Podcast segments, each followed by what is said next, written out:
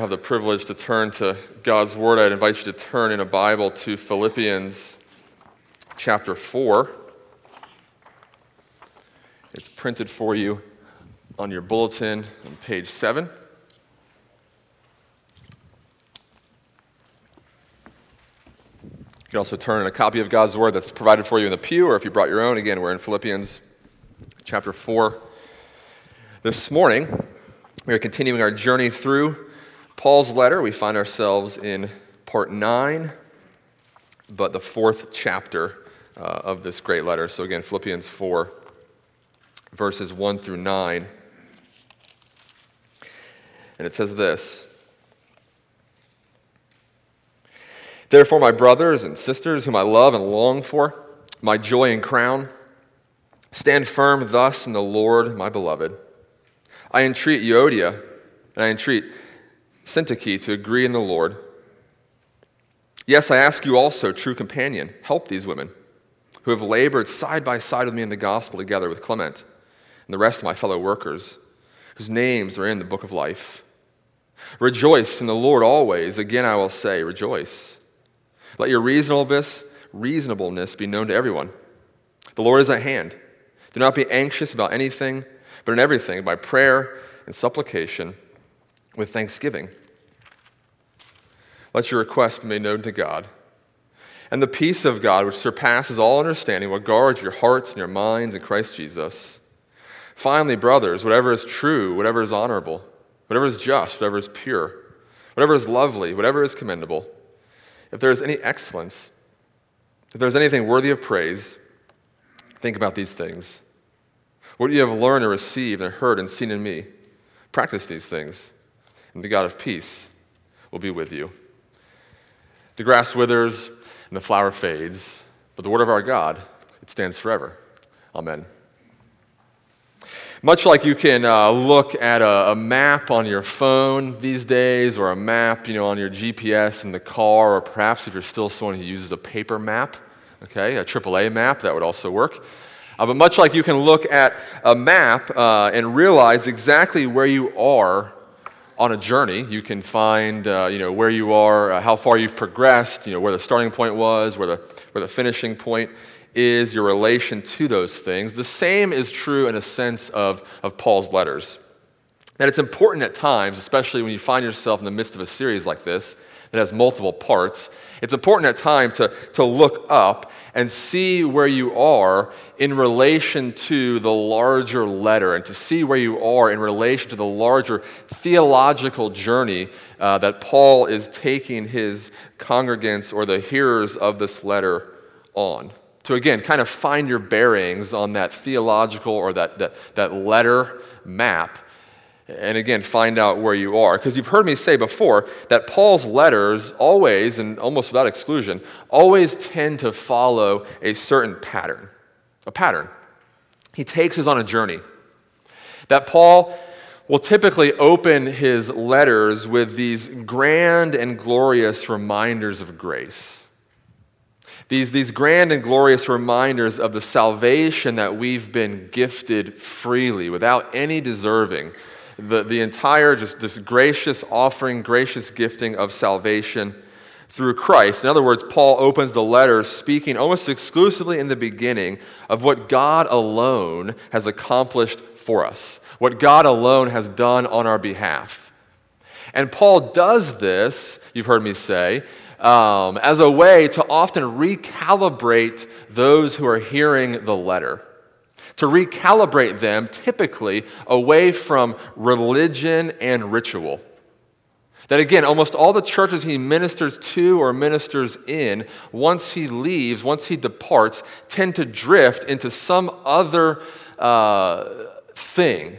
Or, or they, they're tempted to add something to the gospel. Again, it's usually religious in nature or it's ritualistic in nature. Again, the most common example we see you know, is in like the Galatian letter. We see it even a little bit here, where uh, the congregation is tempted to add, you know, Jewish custom or, or Jewish ritual to the, the salvation of God in Christ alone, whether it's through circumcision, whether it's through dietary laws. There's something they want to add to the gospel, they want to add to the gift.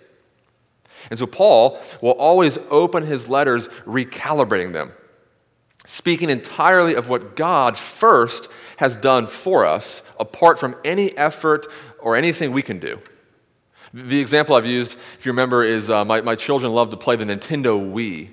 W I I, the Nintendo Wii, which is this like interactive gaming system where, you know, if you're playing tennis, let's say, you don't just like press a button to, to, to have a forehand, but you actually hold the remote and you swing it like a tennis racket. Uh, and it's interactive and it's got a Bluetooth and it picks up your motion, you know. And of course, if you let go of the remote and it hits the TV, that's no good. All right, so you gotta be careful. It comes with a sling that you attach to your wrist. But you can actually like hit a tennis ball or, you know, or spike a volleyball in the sports games, and it's a lot of fun. It's a, it's a great system. You can actually get sweaty playing video games, which is weird, but it happens, okay? Well, the Nintendo Wii, though, has a remote where it has to always recalibrate. Because it's motion activated, you have to sit it down every like 10 minutes. It's really annoying. You have to sit it down on a flat surface, and it recalibrates between the sensor and the remote, and then you can keep playing. But if you don't recalibrate, you know, you, you hit a forehand and it goes that way, you know, or it goes that way, and it needs to, again, be reset. That's what Paul here is doing in his letters. He is recalibrating us to the grace of God. He speaks always in the beginning of his letters of the indicatives of the gospel, if you will, to use like a literary you know, grammatic term. He's indicating, the indicatives, he's indicating what has already been done for you in Christ.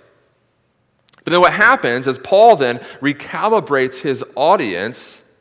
He speaks then, always as his letters progress, he speaks of how this grace that has been given to us freely does, though, begin to work in us. And it does begin to, to transform us, it begins to flow from us, it begins to evidence itself within us and our lives and our new way of living.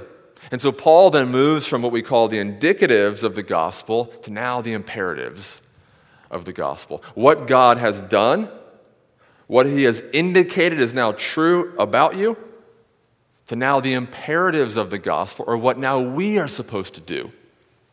The things now we are called to do, the people we are called to be out of that grace. How that grace, again, that saving grace works through us, how we live in light of that grace. And so, in other words, Paul will move from the glorious gift of justification to now the glorious growing of sanctification. The glorious gift of justification to now the glorious growing, the new life of sanctification. And so we find ourselves in really that second half of the journey in the letter. That again, if you were to look back in Philippians, Paul in chapter 1 exalts Christ and his grace alone. He thanks God for the Philippians' grip on the gospel. He magnifies the advance of the gospel. If you remember in chapter 2, we have that great, powerful, you know, praiseworthy hymn from Paul as he extols the beauty of Christ, the humility of Christ. But then in chapter 3, we began to see Paul sort of turn, if you will. And he gives those autobiographical remarks of how when he has found the grace of Christ, or a better way to say it is when the, the grace of Christ found him, uh, Paul now despairs of his own resume. He doesn't look to his own spirituality, he despairs of his own resume. He doesn't seek to earn God's favor anymore, but he basks in the favor he's been, been given. And then here in chapter 4, he then begins to talk of this new kind of striving we're called for, called to. We no longer strive to earn God's favor, that's been gifted.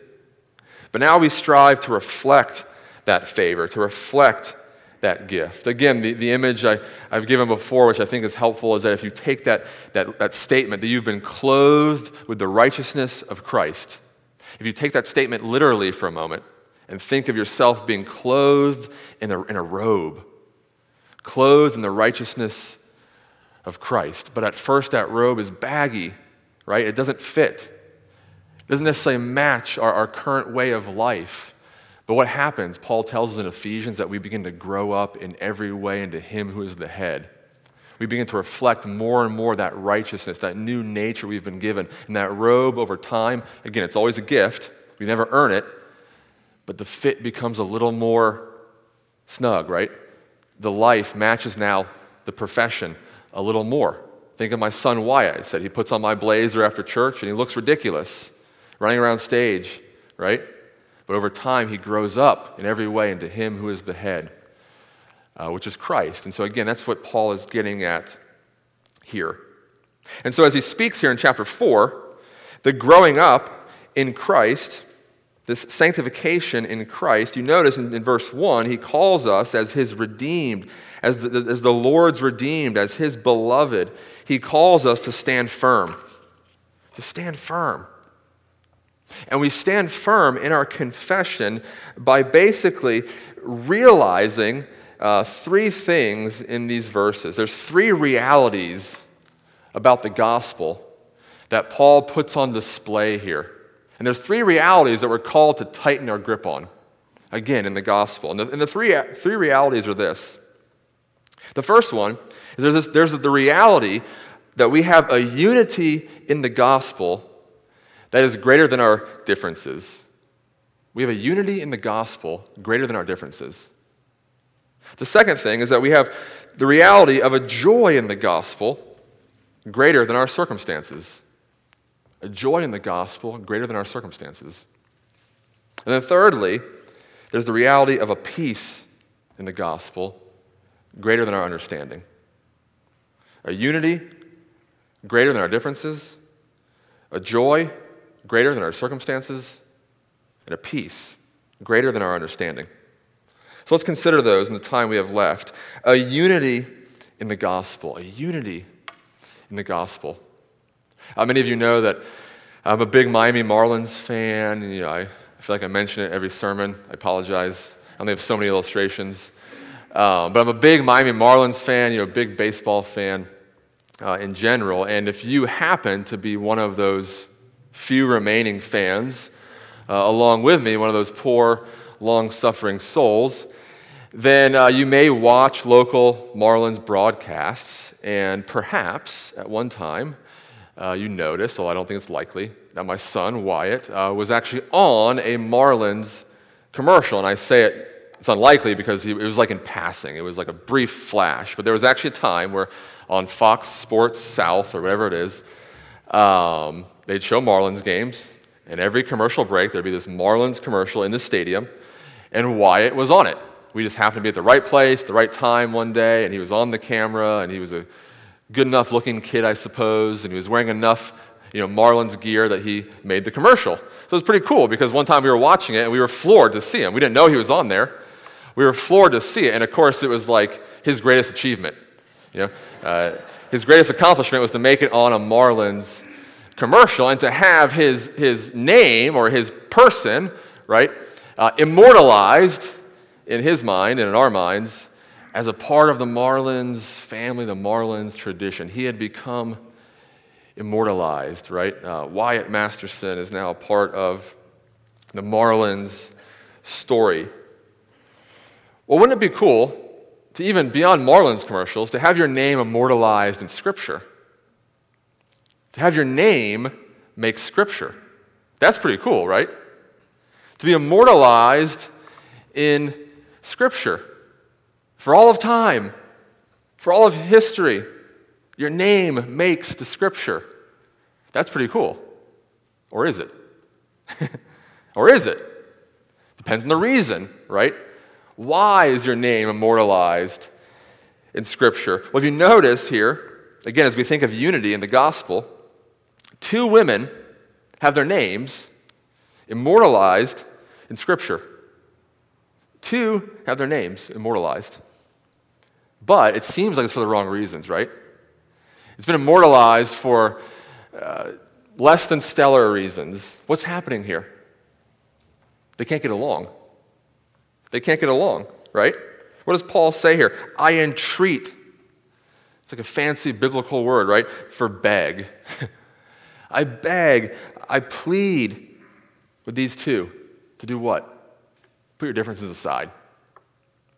Put your differences aside.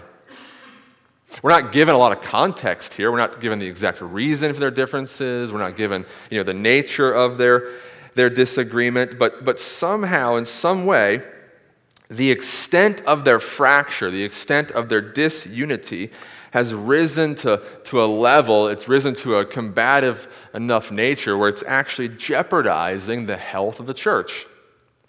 It's actually jeopardizing uh, the church's worship and its witness. And when you think of that, though, then now the letter makes a lot more sense.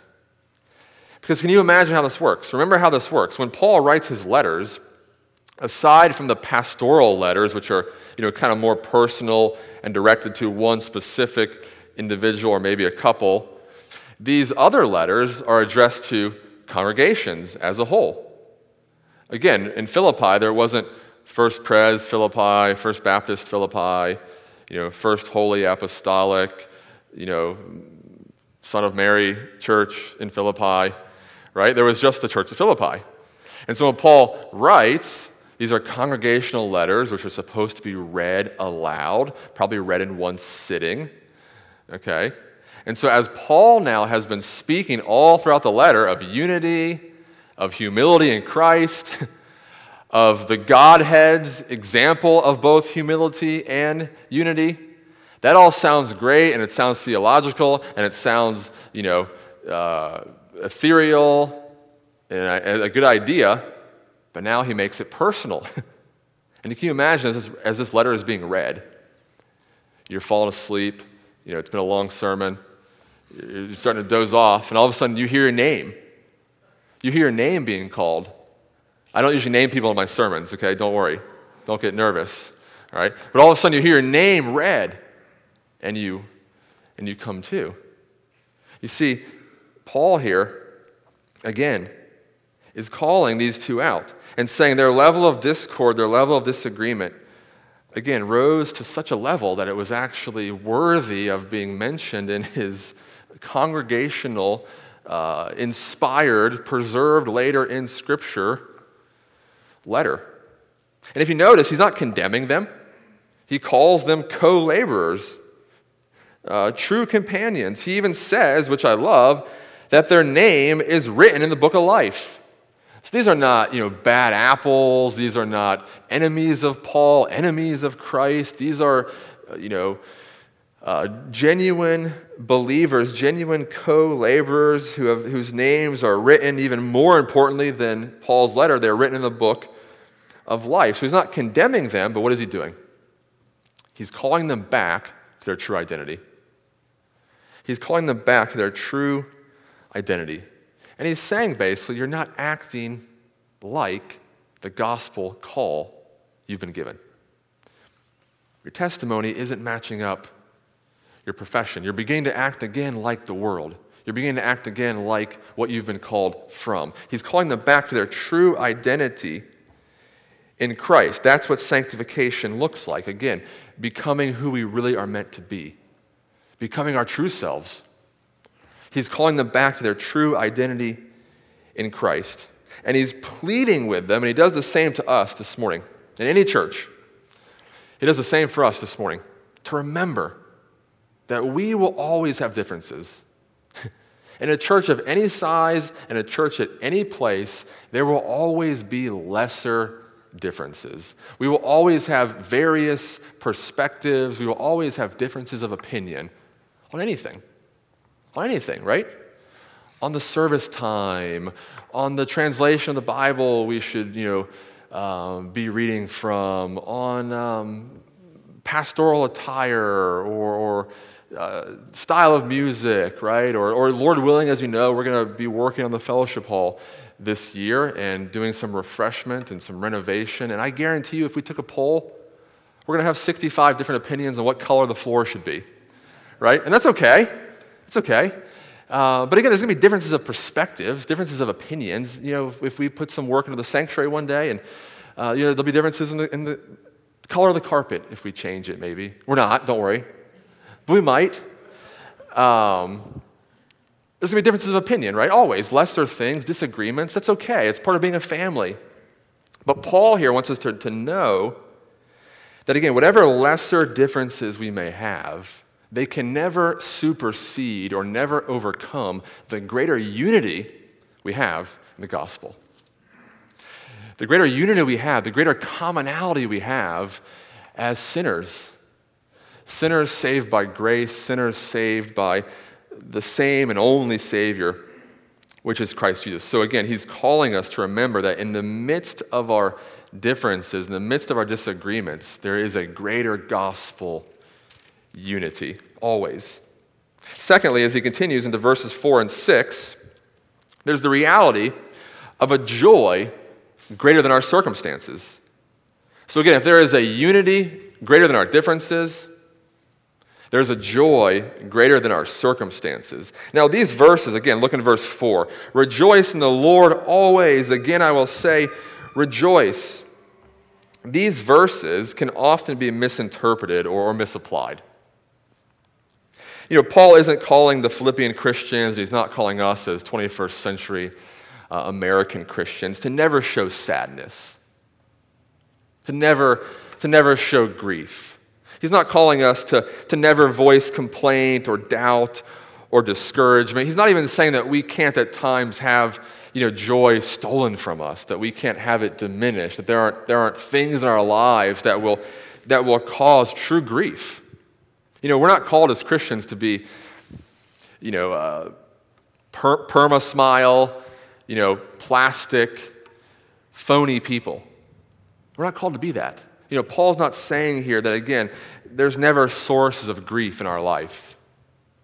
If you're ever told that by the church, or if you're ever told that by a brother or a sister, they clearly haven't read the Psalms. They haven't read Lamentation. They haven't read those visceral outcries to the Lord when life doesn't make sense, when tragedy strikes, when, when life gets hard, when life gets difficult. Again, Paul isn't calling us to never have grief, to never have sadness. But what is he doing here?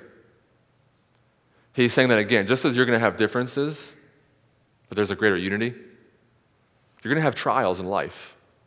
You're going to have grief in life. You live in a broken world. I live in a broken world. We're always subject to trials and burdens, to heartache, to discouragement, to despair at times. But in the midst of that, in the midst of those things, there's a fixed, immovable, greater joy. There's a true north, isn't there? That again is a true source of joy, an immovable and fixed source of joy that nothing in life can ultimately diminish or take away. There's an evergreen source of joy. And we know that to be in the Lord Jesus Christ.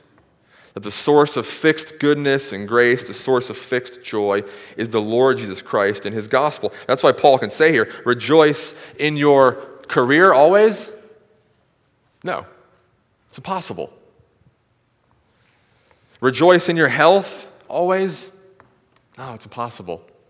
Rejoice in your bank account in success, always, again, I will say, no, it's impossible. Rejoice in the Lord. Always remember the goodness of His gospel and grace can overcome and be with us in the laments and the low places in life. What does Christ Himself say? In this world you will have many troubles, but take heart, for I have overcome the world. What does Paul say elsewhere? Romans 8 For I am sure that neither life nor death, nor angels, nor rulers, nor things present, nor things to come, nor powers, nor height, nor depth, nor anything else in all creation will ever be able to separate us from the love of God in Christ Jesus our Lord. It's a powerful reminder. And then notice how Paul continues and he points out then what happens. When this perspective on joy in the Christian life takes root, it has this way of giving us actually this very powerful witness, if you notice here. And that powerful witness comes in the fact that when trial strikes, when, when difficulty strikes, we're actually people known for our reasonableness. Or another way to translate it, your Bible might say, we're known for our gentleness. We're known for our gentleness. And how does that work? How it works is that when the storms of life come, yes, we feel them. Yes, we feel pain. Yes, we feel difficulty, but they don't overwhelm us. They don't completely throw us off. They don't ultimately lead us to just crippling anxiety or despair or worry and, we, and thinking that all is, help, is helpless and lost. But what does it actually drive us to do? To pray. To pray. To pray to the one who is immovable. To pray to the one who is our fixed source of joy. To cast all of our cares, here it says, to, to not be anxious about anything, but in everything by prayer and petition to present our request to that God, to that immovable source of joy. And there's this gentleness, there's this reasonableness that then settles over us. And again, that becomes a great witness for us. That becomes a great otherworldly uh, marker of our lives that, that gets the world's attention. Because we're fixed, we're immovable, we're standing firm, as Paul tells us to do in verse 1. And then, lastly and finally, again, a unity in the midst of our differences, a joy in the midst of our circumstances. And then, thirdly and finally, all this then leads us to then have a peace that goes beyond our understanding, a peace greater than our understanding. If you think about it, in the 1960s, uh, in the 1960s, right, the world was told uh, that peace, along with uh, love and happiness, right? And it was usually in tie dye also. that those things would come if what happened? Peace would come, love and happiness would come if what happened? Cultural morality is thrown out, right? Uh, cultural norms are done away with. You pursue your pleasure and you know, hedonistic pursuits, and peace will come. Did it come? no. Is the world any more peaceful now than the decade preceding the 60s? No. Think about uh, beauty pageants, right? That's a weird illustration, but think about like Miss America, Miss Universe, whatever it might be, local beauty pageants, right? What does every, it's always a joke, what does every participant always wish for? I wish for world peace. What would you do if you win? I wish for world peace. But then what happens? Next year's contestant wishes for the same thing, right? I wish for world peace. Why? Doesn't happen. Doesn't happen those ways. Uh, if I were to poll the congregation, what is the one thing we all look for uh, as we move through life, peace and quiet. If I just get a little peace and quiet in this rat race, I'll be happy finally. So we look for better jobs, we look for new locations, we look for new careers, and again, they might help a little bit, but does ultimate peace and quiet ever come? Not in this life. Not in this life. So the question for us as we close is where does true peace come from? Where is true peace found both then in Philippi in the 1960s and now. Where does true peace come from? We're told again by Paul only in Christ Jesus. Only in that mind boggling mystery that goes beyond our understanding. Only in that mind boggling mystery that God loved us so much that He came for us, that He came down for us, that He became one of us that he would do for us what he could never do for ourselves, that he would live that perfect life, he would die that glorious death, that scandalous death, maybe. And that he would rise again for our salvation. And he did all those things to do, to, why? To secure for himself a bride, to secure for himself a people redeemed, to secure for himself a church, again, capital C, which is why then we, as the members of that church, seek its unity we preserve its unity. This is the bride of Christ. We are called to hold it together. We are called to love and live together. He did those things. Why? To secure us in eternal joy that goes beyond our understanding, that goes beyond our circumstances. An eternal joy of knowing that we are His and that He is ours. He did all those things ultimately to give us a peace, a peace in this life a peace of knowing that we are now in full harmony with God. Our sins have been forgiven. We have been made right with God. So, because we have peace with God, we can now have peace with ourselves, with our own doubts and anxieties. And we can now also have peace with each other, with the world. We can have peace with our enemy because we were the enemy of God. We can have peace with our brothers and our sisters. And so, again, Paul here, again, he encourages us no matter what life throws at us that we preserve these things the unity of the church, the joy of the gospel, and that we remember the peace we now have with God. And these are all things that we'll enjoy fully, finally, forever or in the presence of God one day. Full unity, full joy, full peace, which passes our understanding. Do you know this Savior this morning? Do you know this Christ Jesus? I pray you do. I pray you know his unity, you know his joy, and you know his peace. Let's pray together.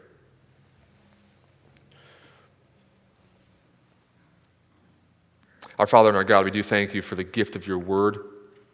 We thank you, Lord, that again, these are words that were written so long ago, so far removed from our context here in Lake Worth, Florida in 2019. And yet, though they are far removed, they hit home. They're close. Why? Because we're the same sinners in need of the same Savior. And so we thank you, Lord, that these words have been, again, a fresh encouragement and reminder to us, your people. And we pray, Lord, that we indeed would stand firm, that we would press on, that we would strive for the upward call of Christ Jesus, as Paul reminded us last week. And Lord, we pray that we would continue to know more and more deeply, again, the unity we have in Christ, the joy we have in Christ, the peace we have, all because of you. In Jesus' name we pray. Amen.